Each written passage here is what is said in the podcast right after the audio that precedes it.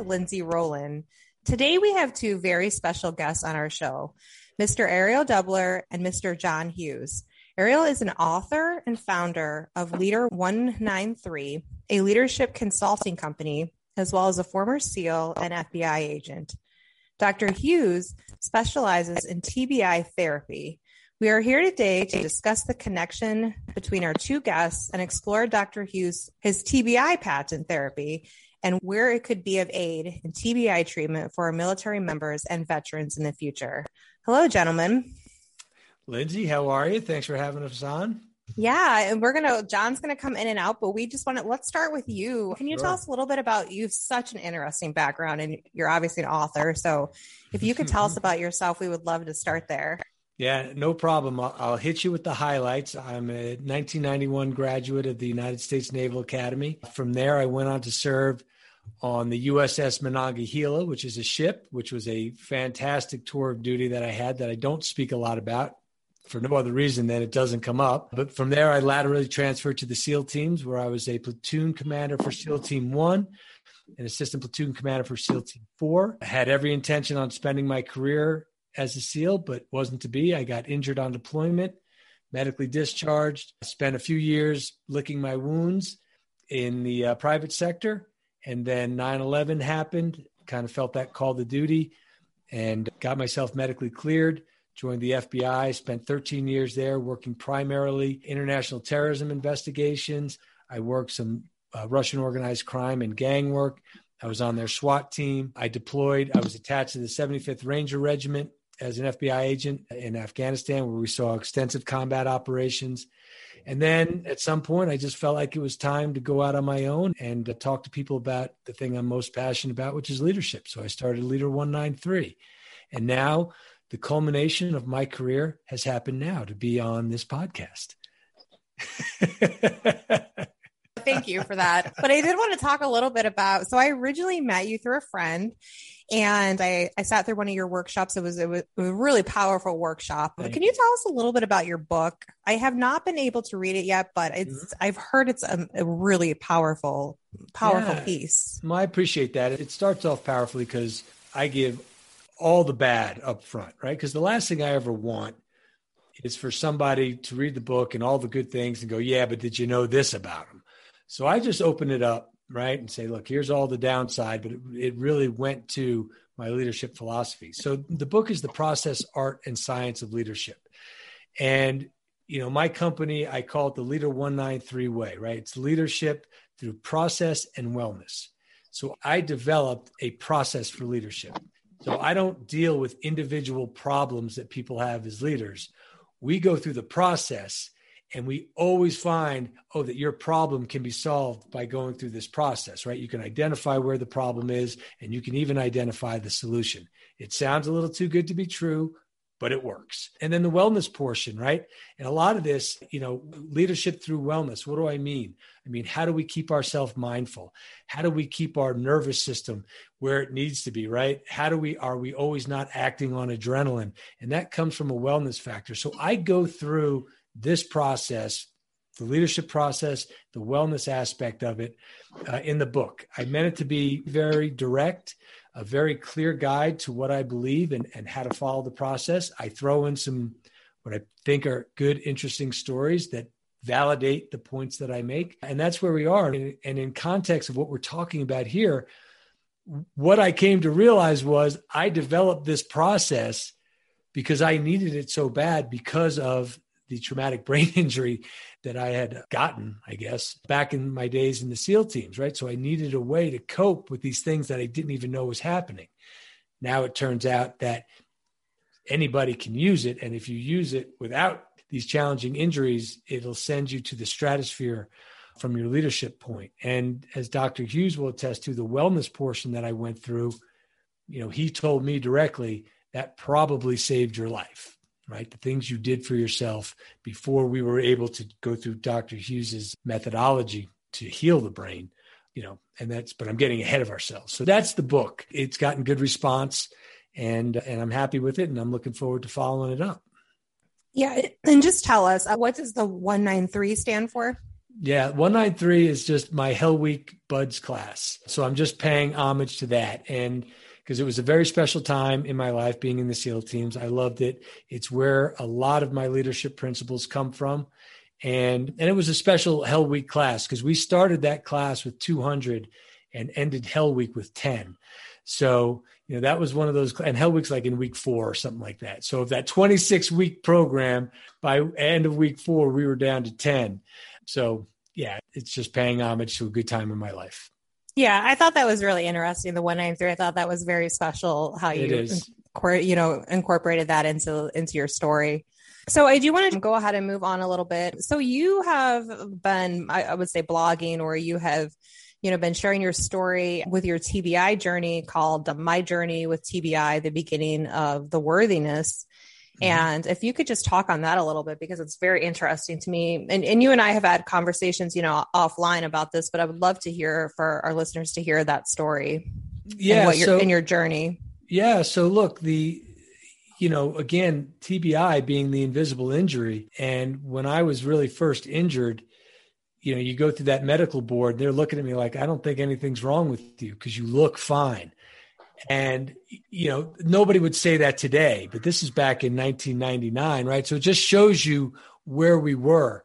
And so you go through these challenges and you just start to think, well, this is who I am. I get angry. I get over, overly emotional. I don't know how to process things. I make strange decisions and I can't even explain why I made them.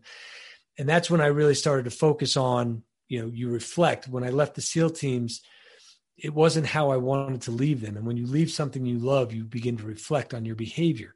And that's kind of where the process was born. And it wasn't my leadership process was born but it wasn't until i met john by chance. It was at a dinner party. And he was just talking about his passion about tbi i just shared stories to make conversation like oh you know here's what happened when i was a seal. And you know he listened and on his way out the door, he said, Well, why don't you come in for a brain scan? And I initially thought that's just what doctors say when they're leaving, right? Like normal people say, Hey, let's get together for coffee. And nobody ever means it. And you say, Oh, sure. And you leave. I just was like, Oh, that's funny. Doctors say, Come on in for a brain scan. But they followed up. And then eh, to make a long story short, he showed me, like, No, you have injury. And that explains the challenges that you've been going through.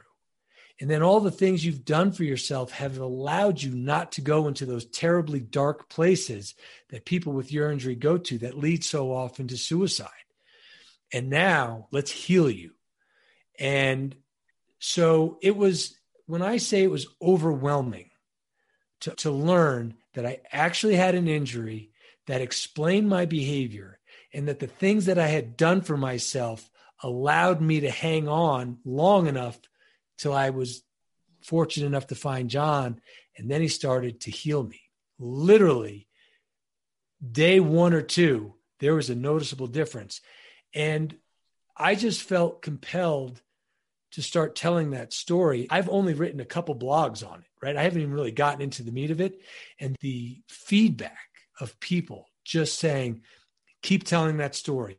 People need it. They need to hear it from somebody like you with your background. It, has been so amazing. So now this opportunity to tell a story, but then to be in a position to truly not just help people, but to be a part of healing people. Man, if that's not a story to tell, then I don't know what is. No, thank you for sharing that. I do want to ask you about something that you shared with me that I thought was very thoughtful and interesting. So, after you had a brain scan, there's certain blue, green areas in your brain. Can you talk on that? Because I, I found that to be fascinating. Yeah. So, and, and again, John's here, so he can attest all because he's the one who, you know, who told me this stuff. So, we, you get the brain scan, and the technology is pretty impressive. And it spits out all these images, you know, right away. And John says, okay, you see this blue area? And I said, well, of course I see it because it's all over the place. He goes, right. He goes, this is the area of your brain that's responsible for processing emotions. And in your brain, it's dormant, it's injured, and it's not functioning properly. And that alone was like, okay, there's a reason for this. There's a reason for a hair trigger temper over nothing important. And there's a reason for me sitting on something for weeks at a time that should have made me angry, that should have been, uh, you know, acted on. And that felt good. I was like, okay, cool. That helps. Thanks. He goes, no, no, we're not done. See this red part. So I said, yeah, I see the red part. He goes, that means your brain is in alpha state. He goes, alpha state is the most optimal state for your brain to be in, right? It means you are focused, you are aware, but you're calm. I'm like, oh, cool. I think he's trying to give me a compliment. He's like, ah, you're not seeing what I'm saying. And then he goes down to these wavy lines, right? And they're in perfect sync. He says, you see how these are in sync? He says, that's your brain waves and your heart wave, and they're in perfect sync. And that's indicative of somebody who's very mindful and does meditation. So once again, I'm like, oh, great, thanks. He said, no, Errol. He goes, what you're missing is that being in the alpha state and this heart and wave function being consistent is totally inconsistent with your injury. Okay. Because normally this injury puts you in, I think beta it was, right? Your mind's constantly racing, you're constantly in stress. And then you go to these areas of, you know, destitute. And he said, that's when he said to me, he goes, look, you, you've saved your own life by what you've done for yourself okay and that's where i was like wow this process really does work that xml right but then it was now let me take you to the next level. And it's hard to comprehend that. Okay? And i remember i've said i said to him a couple times i said john i'm 53 years old. Okay? I, I, I think i'm okay. Why don't we focus on the young folks who really need it? And his response i'll never forget it. It's the most powerful thing anybody said to me. He goes but errol wouldn't you just like to feel better? And I was like, wow. I was like, you know, I, I would. And he goes, let's do it. Let's do it. Just trust me. And I was like, okay, let's do it. And I promise you, the first treatment I got from him, which was the insulin stuff, which John will, you know, obviously talk about, I walked out of the office and my wife literally was like, what happened in there? And I go, well, what do you mean? She goes, what did you do? I said, I, you know, he put insulin in my nose. I had to do, you know, tilt my head back and it went into my brain. And I said, it wasn't as bad as I thought it was going to be. She's like, no, there's a different energy in this car right now. And then as the treatments continued on, she would say, in a good way, I'm married to a different man. I'm married to somebody else. This is the most exciting thing. And she goes, The energy in this house and the way you are uh, presenting yourself, there's not this underbelly of angst and anger, even though you do the best you can to try to not present that. She goes, It's gone. And so that story goes on and on. And as I continue Dr. Hughes's treatment, it just keeps getting better and better. Like, hey, I never knew what eight hours of sleep felt like. okay. You know, and all that stuff. And, John will explain, you know, why that happens with brain injuries and why, you know, but that's kind of the impact of my story. And, and again, to be continued, right? We're in the early stages of this. And, and the second brain scan showed after just a short period, he was like, and again, maybe I had a good second, but he was like, okay, the blue, there's not nearly as much blue. And then he's pointing to these areas like the first brain scan, you had like five megahertz of energy or whatever it was. And this brain scan in the same area, you've got like 30 megahertz. So, like, there it is. My brain is literally healing. And now I can go on and, and, and kind of start reprogramming some things for myself. No, thank you so much for sharing that. And it just, you know, it kind of touches home too, because as you know, I left the military with PTSD and I've had, you know, those issues. I, I don't sleep for weeks at a time. I become irrational about rational things. And mm-hmm. so, so yeah, that story is just very powerful because you wonder, and, you know, when he said to you, don't you just want to be happy or don't you just want to live a better you? Wouldn't you just like to feel better? You know? Right. And that is like if you yes. think about it from someone that suffers from ptsd or tbi like that is real to you that like i just want to feel okay again. So uh, we have john here. John can you tell us a little bit let's go back uh, tell us a little bit about yourself and how you got involved with tbi therapy? Thank you guys for listening. Super honored. You can call me john or dr hughes whatever you like I've been an osteopathic medical doctor since 2008. I was trained as a family medicine doctor at the University of Arizona and then ended up moving to Basalt, Colorado, which is just outside of Aspen, Colorado, primarily because it's just one of the most beautiful places in the world. You can't beat it. Actually, Errol just moved and I think it's been amazing to, for him as well. So my background in traditional osteopathic medicine as well as sports medicine. In medical school, I started basically learning about what's called proliferative therapy and then regenerative injections, which includes things like injections or um, platelet-rich plasma injections. I saw all the bit those types of procedures with hepatic patients, sports medicine patients, which we have a lot of. I worked on pro skiers, pro athletes, snowboarders, as well as um, many other local pits, VIPs, and people like Errol's brother-in-law, Sheldon. And that's how I got to know Errol many moons ago, I guess about six, eight months ago now. So very excited to talk to you guys about brain injury in teen. I had a patient. He came to me primarily because he wanted access to using a freestanding hyperbaric chamber I oversee in Basalt, Colorado. It's one of the three freestanding hyperbaric chambers. What that means is that you don't have to go to a hospital chamber. And he had gotten, this patient had gotten some benefit with hyperbaric but he said, you know, this is good, but it's not enough. What else can you do for me, Dr. Hughes? Uh, to him, I said, hey, we can take some insulin and put that in your brain, just like Errol talked about. And, you know, in, instead of just adding insulin, why don't we add some of your growth factors from your own blood? And the patient agreed to doing that. And he didn't have much to lose. He'd come in with noise canceling headphones and basically dark sunglasses. He was debilitated, couldn't sleep for two months. And he'd thrown away all his mail. And he just basically was very bad in motor vehicle accident. And after we treated him, he had such an improvement. All his doctors started calling me up and said, Hey, we, we don't know what you did to this guy exactly, but we want to send more patients to you. And it's just tremendous. So since that time, we have, I've had patients just come to my private clinic near Aspen, Colorado from all over the world. I mean, Canada, mostly US, but people call my office or contact me through the web website, TBI therapy, pretty much all the time. So, I mean, that's kind of and that's how I got thrown into this world as a sports medicine doctor, as an expert, I guess, in platelet-rich plasma, and being able to have the honor of treating some vets in the past couple of years, as well as people like Dr. Hughes. Can you talk us a little bit on your the actual TBI therapy and what it does?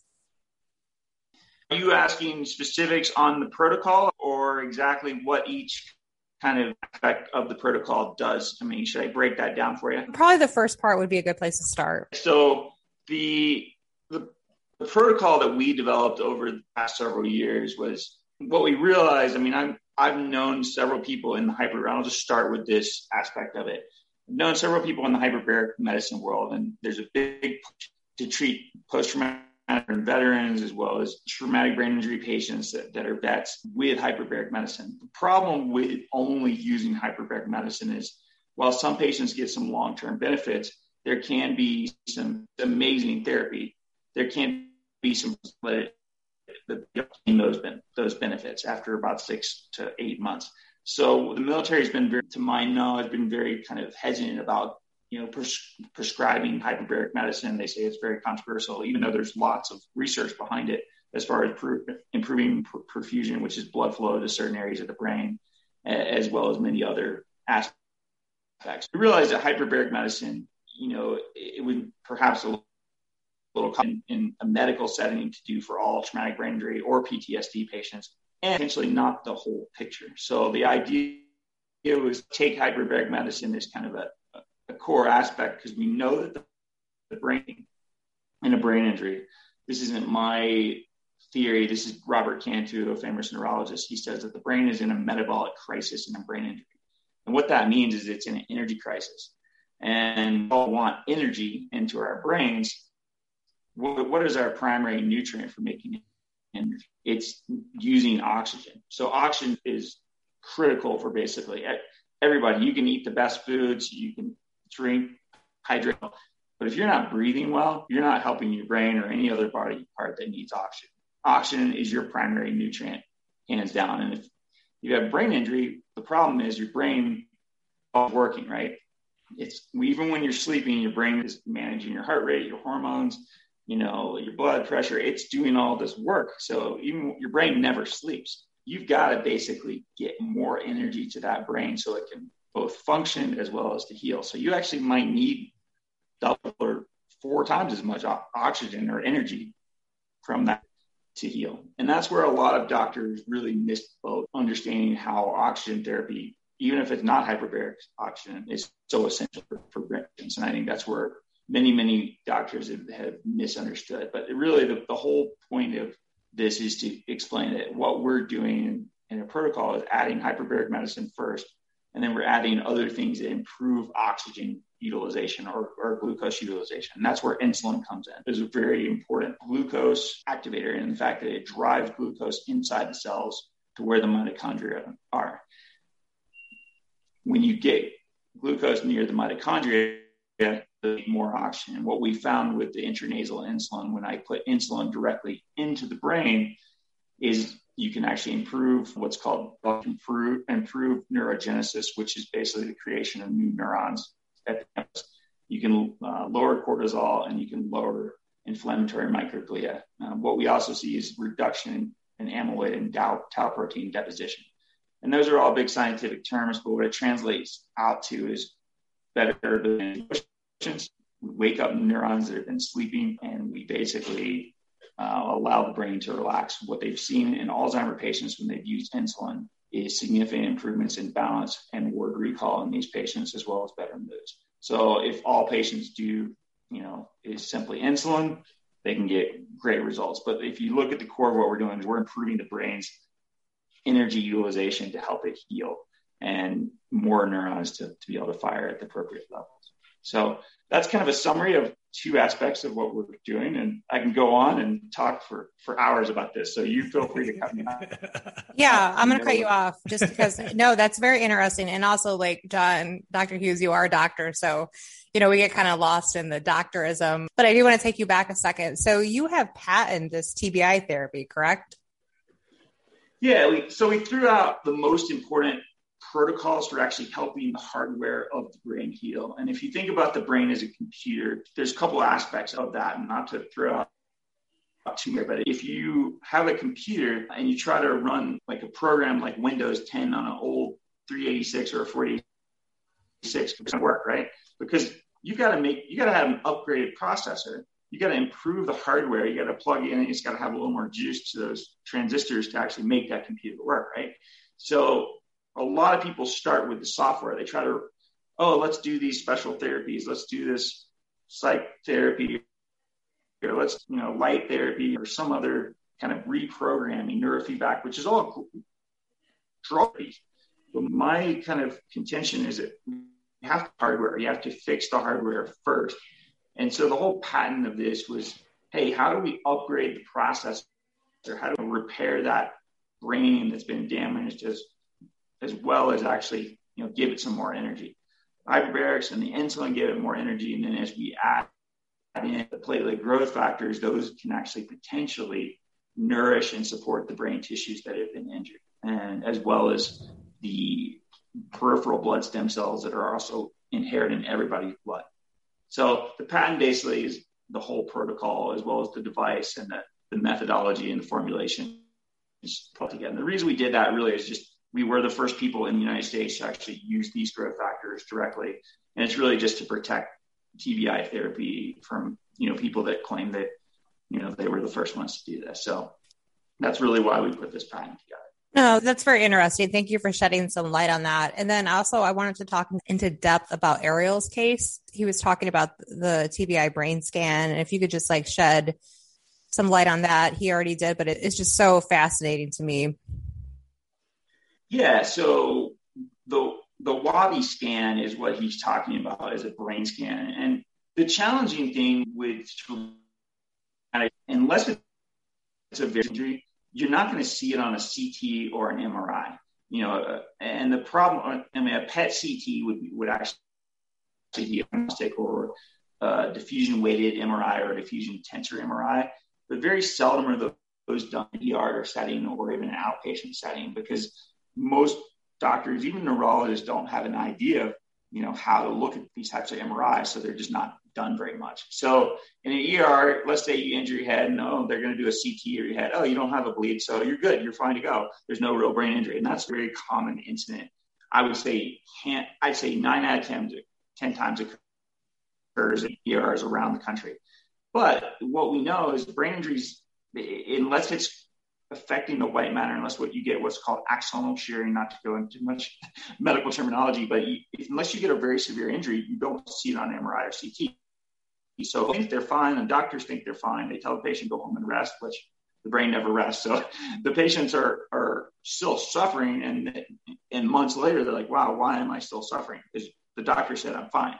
And wow. what we realized is that we needed a better diagnostic tool, and a few specialized MRIs as well as uh, specialized types of CTs. But in order to aviation to do, and also to get something that's very easily done in the office, we use something called a WAVi scan. Now, WAVi's been around for a few years now. They're based in Boulder, Colorado. I got to know them um, through one of the, the former owners of the, the Croc company, Seamans. His brother actually helped the Croc sandal, if you ever remember those shoes. But he introduced me to the, the guys that developed that. And for me, as a kind of brain injury guy who wanted to understand more about what was going on with the brain, I thought, wow, wow, this is an amazing diagnostic. What they're doing is they're looking at an EEG scan, and you could say a quantitative EEG, and they're actually doing something that's a very proprietary technology to look at the actual amplitude of the voltage between the sine waves. Brain is responding to a certain type of sound frequency. So the, the brain, when they do these and Errol can explain what exactly happened to him if he wants. But they'll play a certain number of sounds that the brain is responding to, and then they'll play an abnormal sound or a different pitch sound, and the brain has to respond. And how quickly that brain can respond, and how much voltage change occurs with that new sound, that new stimulus in the environment, gives us an idea of how much, what degree of, of functionality is going on in certain areas of the brain. Because the patient will have leads around the brain as they would with any EEG. So, so I'm not going to try to explain all the technical aspects of this. Feel free to get on WAVi's website if you'd like to learn more. But they've been very instrumental in creating this voltage-based brain scan eh, as mostly a prognostic tool to see progress. And I think they're trying to ultimately get it as a baseline scan that we can start to screen high school kids or other athletes before the injuries baseline is. And is there a place our listeners can find your website? Sure. Yeah. TBI therapy is dot .com is the easiest one to look on. There's, there, there's a form that can help me understand before I even talk to patients if, it, if it's some condition that I can help at, at this stage. Keep in mind, I'm not an acute care setting. I don't treat patients who are acutely been injured from brain injury. I want them to go to the hospital, respect so many of the hospitals like Craig Hospital around Colorado and many of the others around the country that treat these patients in acute settings. When patients are stable enough to come away from the hospital and, and potentially they're hitting a plateau on their recovery, that's when TBI therapy can really help. All right. Well, thank you for sharing that. I want to like take it to, to the next topic. So the three of us kind of became teamed up a little bit because Errol told me about your story and what work you are doing and the work that he's doing underneath your TBI therapy. And so we're um, planning to do some lobbying on the Hill to see if, you know, maybe DOD or the Veterans Affairs were, was interested in looking at your TBI therapy and I did a little research and I don't, you know, I'm not a doctor, so I can't talk on exactly what they do to treat TBI therapy in the VA. But I just wanted to ask both of you this is a question for both like, where are we hoping to see this TBI therapy going? What are we hoping? I mean, I know what we're hoping to do with lobbying, but I'm curious about your passions and where we hope to see this therapy end up in helping military and veterans. Yeah, I mean, I'll start. And, you know, for as much time as I've spent with John, I just learned a ton there because I've talked to fighters, you know, just briefly about this, and they've said to me, "Oh, I've had a CT scan, I'm fine." And I always thought, "Well, how is that possible?" Right? And now I know because that doesn't tell the whole story. But I digress. My company is around accountability and leadership, right? It's what I do. I set I set forward a process, people follow it, so on and so forth. And as me and John were discussing, you know, one of his challenges is keeping his patients accountable to the things that he's asking them to do to continue uh, their recovery. And you know, he said, "Well, that's kind of my challenge." And, and then he asked me, well, "What do you do?" And as we began to talk, right, everybody wants to get together and work with somebody else and and have it be great. And I've had these conversations so many times that I'm very conscious about fitting a square peg in a round hole. If it doesn't work, I don't see it. You know, now I kind of walk away. You know, thanks. I don't think this is going to work. Our combination between his treatment and then my ability to hold people to account to certain things is a perfect fit. So what we came up with was what are we looking to promote? We're looking to promote a full scale treatment to get people better, not just to help the symptoms, but to get people better. And that's kind of the combination that we're bringing to it. So, you know, look, what are we looking for? You know, as far as maybe this is speaking out of term, but right now, as we look at Congress and the things that they pass bills for to help people, and we're saying we've got a full beginning to end soup to nuts protocol to heal people.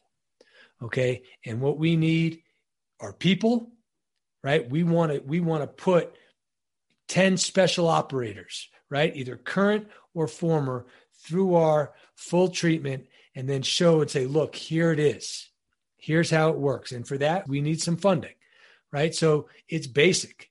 We need money, we need people.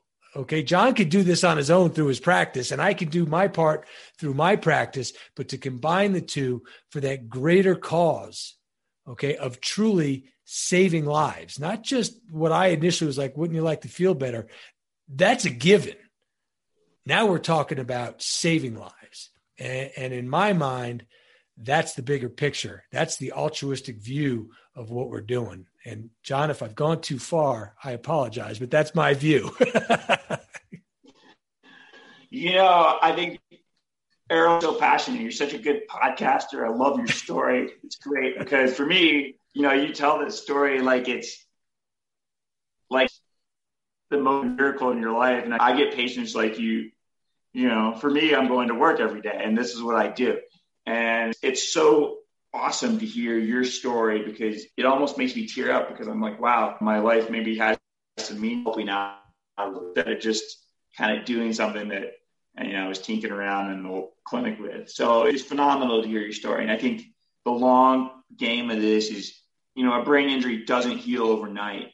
And anybody that says, hey, you know, I've healed my brain, and you know, that was a month later, they probably aren't they're not healed yet. And, and even if it's like a mild injury, brain is incredibly resilient, incredibly years after their injuries, but it does take time. And, and when I do the, the intranasal peripheral blood stem cells, which are all naturally occurring, we just concentrate those out of the plasma. We're not manufacturing any of these. We, we know that they take about four months before they're going to fully mature these these pluripotent little stem cells that are in the blood. So, and they're hematopoietic cells as well as something called you know, cells on blastomere like very small embryonic stem cells. But beside that, we know that it takes time to heal. And I think what I do is I get to be able to see the patients. Maybe I get to follow up with them a month later, but I get to see them intensively.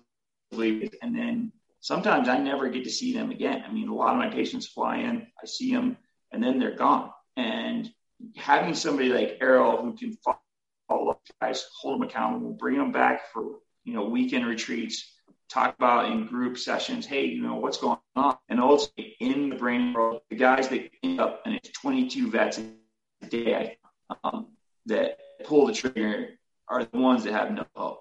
If we can give them something to live for and look forward to, you know, it, it, it's amazing. And that's where having a motivator like Errol could, could really be phenomenal for adding to this program. But yeah, I mean, that's where I see treating these patients in a very realistic way in group therapy as well as individualized set, settings can be very helpful. And I think the long game is, you know, our, our goal, our motto, TBI therapy is to leave no TBI untreated. I think the, the goal is to really change the, the SOPs for the VA or the active military or, or even you know, private insurance companies. This protocol is the best thing. And I'm not trying to be biased. I've just, I've looked at everything over the past seven to 10 years that's out there. And I, try to make this the most succinct protocol that can be replicated anywhere around the world on the battlefield, on the football field. And that's this is where I see using the intranasal therapies, especially in combination with some of the other dietary and nutrients and some of the hyperbaric medicine. Those are all adjunctive, but using these therapies in the, the right fashion, I think can really save lives. And the earlier in general we can get to the patients, the better off. So I mean that's where I mean if I have a passion about this, Lindsay, it's how do we take this? Because the standard I'll, I'll give you up front, like about five years ago, six years ago, I was offered a, an opportunity to interview for a job to be one of the TBI veteran doctors in Alaska. And they wanted me to fly up there and go live up there. And I was like, well, what do you want me to do? And they said, hey, we want you to do these standardized, you know, operating procedures. And I was like, well, what are they? And they sent them all these. And I was like, well, you're just treating the symptoms. And treating symptoms of TBI with a bunch of polypharmacy you know, pharmaceuticals is not the answer. And the, the patients know it. I mean, they they might have access to every drug in the world, and they're taking Adderall, they're taking, you know, to get out of bed, and they're taking trazodone to go to bed. I'm like, well, you're pushing the gas and you're you're slamming on the brakes at, the same time. Anybody that has been in this, and Ambien is another one that's been in this, knows exactly what I'm talking about. And a lot of them, they end up drinking or turn into recreational drugs.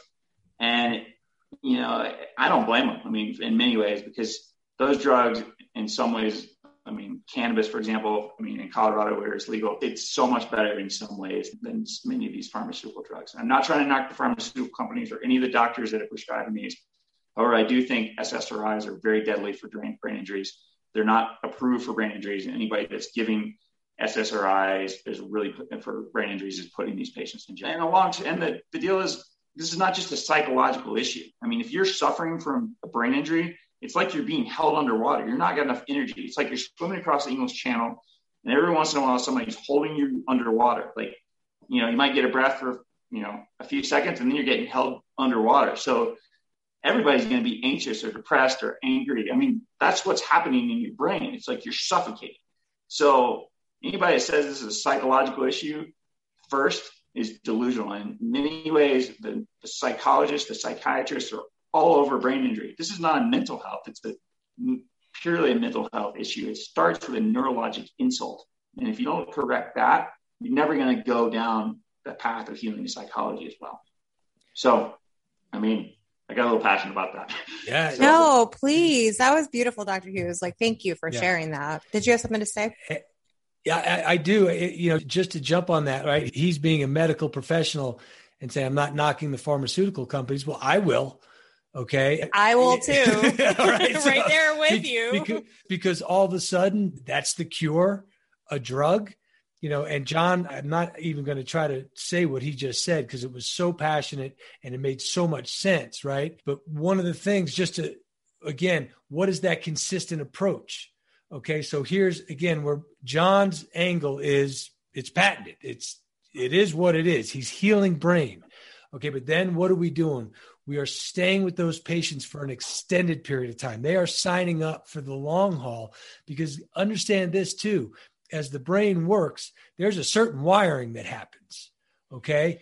And if you have now spent X number of years wired a certain way because of, of the injuries in your brain, you're still going to have that wiring. And so what exactly. we're going to do is we're going to start changing that wiring with again the back end, you know, leader 193 does because now I speak to it directly, right? My process around leadership and behavior and things like that in my mind is tried and true now because I'm the living example of both ends of it. So we're going to help people heal themselves through John stuff. There's going to be a challenge for them to get their arms around the fact like, oh my God, I am a different person. I'm thinking differently, but yet I'm so used to being depressed. I'm so used to being anxious. I almost don't ha- know uh, how not to anymore. And that's a whole nother back end of this thing. And that's to John's point. We can't really help people do that until their brain is healed. right. And that's what John's doing. So, this very comprehensive approach, okay, around helping people, it's what it is. It is a full comprehensive approach. And to John's point, beginning with the healing. And yeah, non pharmaceutical. I'll say it out loud. Well, don't yeah. get me wrong. Oh, I, I am using a pharmaceutical drug. I am using a pharmaceutical made drug from recombinant DNA that we all have in our bodies, insulin. So I don't want to knock the pharmaceuticals. There is a place for those in the appropriate use. But it, it, I look at these veterans or I look at other patients and they might have five or 10 drugs they're taking. And I'm like, why are you taking this? You know, is it really helping you? And they're like, I don't know. it's really unfortunate because I, I, think the doctors don't know what to do and the patients don't know what to do with all the drugs.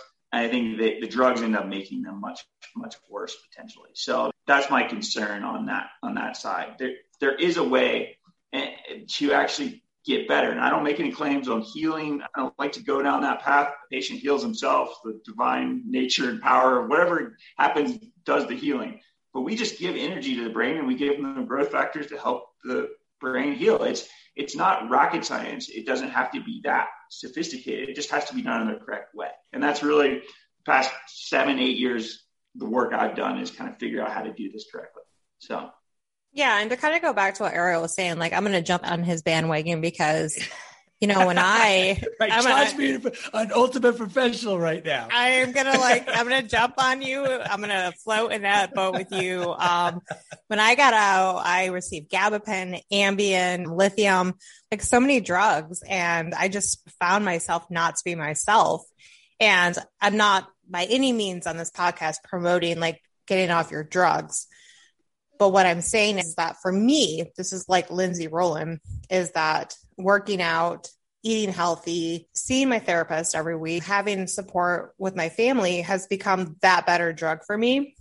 And so for me to be on, I mean, I could pop pills all day on gabapentin, but it made me angry, it made me upset. And so I just, yeah, I just want to say that like I'm re- I'm really excited to to hear about this TBI therapy where it doesn't really involve these like heavy drugs. And I watch my current soldiers getting out of the military now and they're put on this dose of um, pills. And you know it's worrisome. But again i'm not a doctor so i'm not promoting stopping your medication but and if i can just interject right you saw the back end right? This, what you went through was the modern version of what's happening. When i got injured i went into the medical board and they looked at me and they said you look fine what are you even here for? So imagine that end of it, right? So what we've gone from is you have a head injury, but I don't really see anything. You should be good. And, but on your way, like, okay. And then, you know, what's happening now? Like, okay, here's a string of medications. Now, again, John, this is why you have Dr. Hughes is out there to to tamper the enthusiasm that you and I have and say, well, hold on a second, you two, I got you, but here's, you know, the doctors and this is right. And, You know, he's doing his job, but I, I promise you that there's people listening to this that are going, yeah, I hear what Dr. Hughes is saying and he's right. Mm-hmm. But I hear what Errol, I hear what Errol and Lindsay are saying too. but I kind of, I, I, kind of feel like we're saying the same thing. It's just in a, a different roundabout way. Yeah, we're, we're all we're all on the same team. I'm a mostly natural medicine doctor. I mean, and and I want I don't even want to call it that. I'm a Hippocratic doctor. I want to do the the most good with the least harm, right? So, I mean, that's the goal of, of any medicine. But in general, medicine is a big business in the United States. So, you know, we kind of have to overcome that. The problem with TBI is there is not a good drug for T- any TBI. I mean, really, and, and anybody that is even in medicine knows that this is not you know this is not me trying to promote some kind of alternative protocol. I wish there was a great drug and i'd probably prescribe a great drug if it didn't have too many side effects for tbi but there really isn't a great drug and i think you know like i said the best medicine that i've seen is oxygen therapy and some of my intranasal therapies. The great thing about oxygen therapy and i'll just explain a little bit more about hyperbaric medicine. And and it, it, it's interesting because with oxygen therapy, you can have too much oxygen. And what that means is you end up stressing. Anybody ever like heard of free radicals or oxidative stress?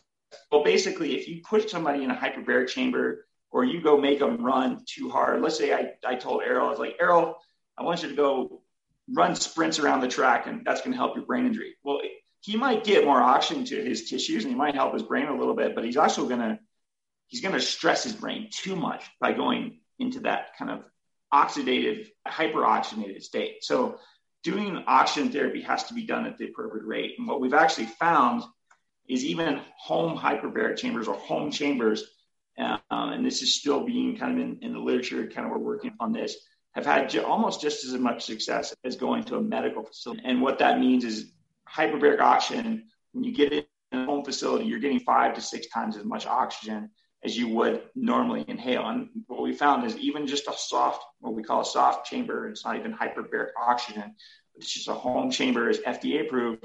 Patients can use those and they can have great success, even if they don't have access to a medical facility where they can go on a regular basis. So the other thing about that's beautiful about hyperbaric oxygen, for every hour you spend in there, the, the oxygen that gets compressed into your tissues actually stays at a higher, what's called partial pressure, a higher concentration in the blood, in the brain tissues, in the lymphatic tissues, it stays higher. So, in that sense, if we can get patients using a little bit of oxygen, using things like insulin therapies and, and some of the nutrition that actually helps them basically make energy, then I think we can go a long ways at, at actually helping this. So, in a sense, those are prescriptive things. Oxygen is a drug. So I don't want to throw that out there that we're not using drugs. I mean, but it has to be done correctly and, and under the right kind of, you know, supervision. Too much of a drug, whatever it is, is always dangerous. So too much oxygen.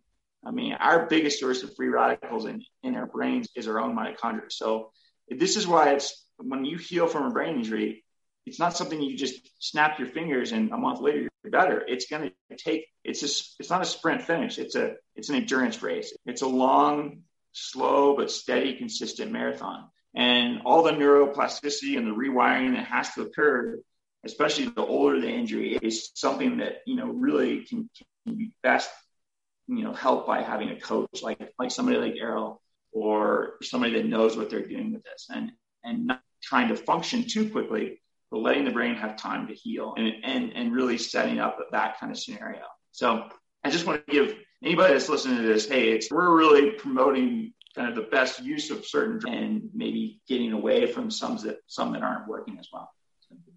Well said. And I just want to uh, thank both of you for being on the show today. I do, well, number one, I'm really grateful that we have a lobbying effort together. I think that, you know, we're going to work forward on the things that we're going to do in the lobbying realm. And so I'm grateful for both of you. But I just have one other question because you know we have such a huge like veteran suicide problem. And I, I, do think many times these suicides result because of a TBI problem that was not helped or not medicated correctly. So could you just speak on what you think is this possible that this therapy could help could stop suicides? John, why don't you, you jump on? Well, look, my my answer from what I've gone through is yes. Okay, because again, the things that I went through, the things that I had to contend with around emotions, around those really dark periods in your life, I consider myself extremely lucky to be able to have found the path I did until I found John. And John was the first person to say to me, you know, you could have gone down some really dark places. Okay. And I did, but not as dark as the other people, right, who are ruining their lives with the drugs, with the alcohol, just bad relationships, not knowing how to manage and process their emotions, and then making bad decisions based on that, and then ruining their lives. And then ultimately, the ones who take that unfortunate next step and say, I just simply can't handle it anymore, and then put a gun to their temple or whatever else they do. So, from my experience, what I know to be true, before uh, I met John, before I started doing the things I did for myself, and then after I met John and went to therapy, my answer is a resounding yes. Not just a couple of people, but I would say everybody who jumps in on this thing, we're going to be able to help them out of that darkness.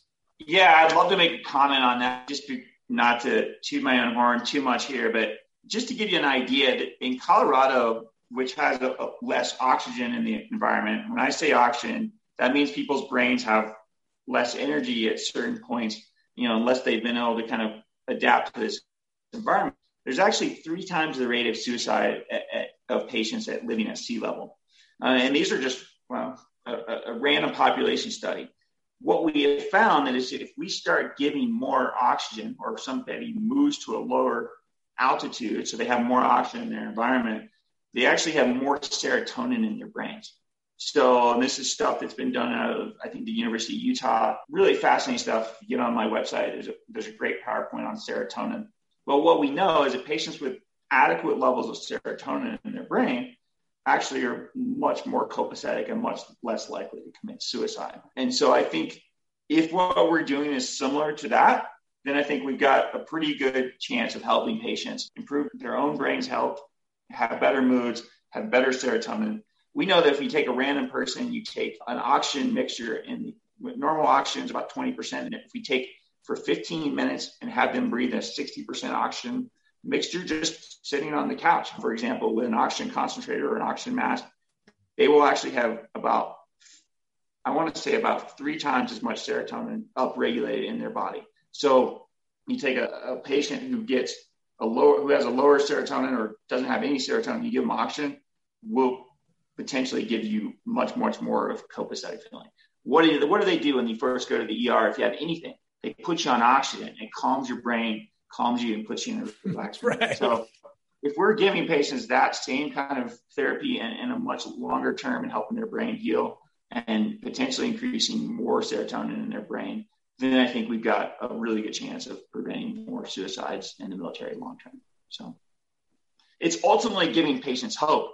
I mean, keep that in mind. If you don't think there's a way out of this, and if you don't think that, that and you don't have a coping mechanism, which you did, Errol, but if you don't think that that anything can help you and you feel like you're suffocating or you feel like you're angry you feel like like there, there there's no support for getting you better and you're just miserable or you're not sleeping well. I mean, gosh, if I don't sleep well, I feel suicidal. I mean, not that much, but like if and they've proven that. I mean, if you want to create a mental health disorder in someone, keep them up for three days.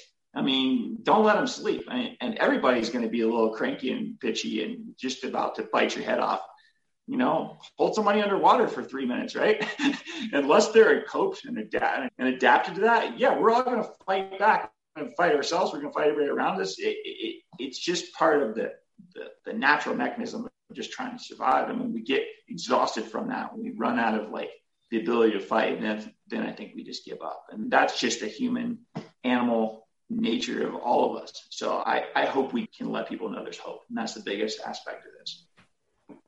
Yeah, thank you again for sharing. I just I want to conclude this podcast. I think, gentlemen, that we've really covered a lot of things, and even like just listening to both of you, I've learned so much. So thank you for being here today. But I wanted you both to have a chance to like give last minute thoughts. Well, I think it's hard to expand on what John just said around giving people hope towards this and hope is such a powerful drug, if you will. If people believe, if they can hear me, right? And, and, I get, you know, me and my background, oh, former Navy SEAL, an FBI guy, combat vet. Well, you can go through all this, Errol, because you're one of those special people. No, and no. Okay. Because all the same challenges that I had, they're just not out there. And I'm going to put them out there. Okay. And I'm going to let people know we all go through this. And yeah, Dr. Hughes offers hope. And, and that's my final thing to push this forward. That's my final message. So, right, as we do our lobbying effort, you know, are you all hearing this? A different long term approach, non pharmaceutical to the degrees that John is comfortable saying that, right? But we all know what we mean by that. So let, let's get the process going. Let's say, here are the people, here are the funds, and now let us prove it on a larger scale because we've got the small scale and we know we'll do it on a big scale. Yeah, thanks so much, Errol. I mean, I, I think the biggest challenge, I think, for, I mean, I talk to patients from all over the country, and the challenge is I'm just one guy. You know, my my goal not only is to get more patients and help them get funded potentially from insurance companies or the military or other institutions, nonprofits, but to also to have them be, have other doctors be, be able to do this around the country or have doctor, military doctors be able to do it on the battlefield. Because if we can help these patients sooner the better and keep them going from destroying their relationships or not having good memory or losing their IQ, then I think you know, I, I think we've got a long a, a system in place that can actually, you know, save so many lives preemptively. And that's really the, the long game, I think, in this is to attract enough attention from either, you know, institutions or the, the, the government that can say, hey, you know, wow, what we've done in the past is not working. It's time to do something that actually really does work. And really, that's what I mean. I think Errol and I are on this show to help draw that kind of attention to to really show that hey, we have something that can really help help long term with these many many patients that have TBI. All right. Well, thank you, gentlemen, so much for being here. And uh, we look forward to our work together and what you guys are both doing individually with your professions. And just again, thank you so much. Thank you, Lindsay. Thank you. Thank you, Lindsay.